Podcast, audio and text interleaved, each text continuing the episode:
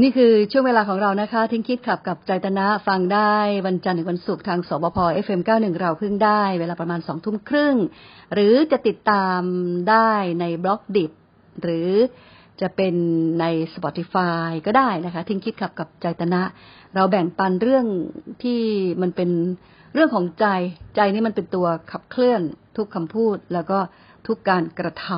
ำมี ได้เข้ามาดูเรื่องใจบ้างก็ดีนะคะ เพราะว่าบางทีเราก็ทิ้งใจเราไป ไม่ได้ใส่ใจเลยทั้งทั้งทั้งที่ใจนี่แหละ มันเป็นตัวขับเคลื่อน มันเป็นตัวที่ทำให้เรามีคำพูดแบบนี้ มีท่าทีแบบนี้ มีความคิดแบบนี้นะคะ ซึ่งสิ่งที่เราน่าจะมีก็คือสิ่งที่ทำให้เราทำยังไงก็ได้นะคะ ด้วยการที่จะทำให้เราอยู่ใน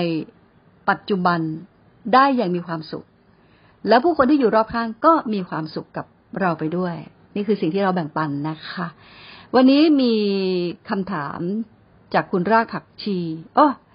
อ่านแล้วไม่ใช่คำถามอ้อถามเหมือนกันถามเหมือนกัน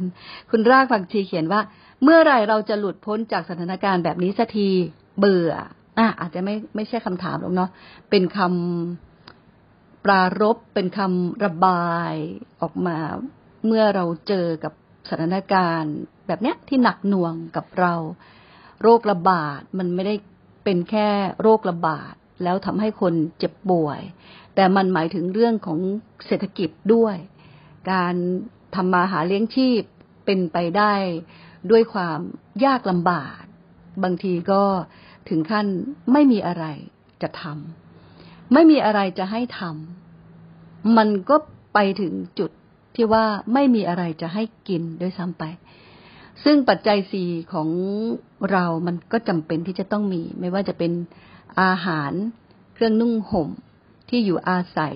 ยารักษาโรคนะคะ ซึ่งมันต้องมี ไม่ได้เลิศหรูอลังการ แต่มันจำเป็นต้องมี นี่เป็นสิ่งที่จำเป็นสำหรับชีวิต นะคะ ทีนี้เนี่ยคุณรากผักชีก็บอกว่าเมื่อไรเราจะหลุดพ้นจากสถานการณ์แบบนี้สักทีเบื่อ อารมณ์เบื่อของคนเราเนี่ยแน่ ๆ มันมีอยู่แล้วค่ะเออมันไม่เหมือนเดิมอะมันไม่สะดวกอะ มันดูสิจะออกไปไหนมาไหนก็ยากลำบาก แม้แต่จะออกไปจากบ้านเนี่ย ก็ยังลำบากเลยต้องสวมหน้ากากอนามัยไว้ตลอดเวลาจับโดนอะไรก็ต้อง เนี่ยคอยล้างมือคอยระแวงอยู่ตลอดเวลา ทีนี้เนี่ยมันเป็นสถานการณ์ที่ทุกคนเจอหมด ไม่ว่าใครก็ตามเจอสถานการณ์แบบนี้หมด ทั้งโลกด้วยมินี่เป็นสิ่งที่เราเจอกันทุกคนนะคะ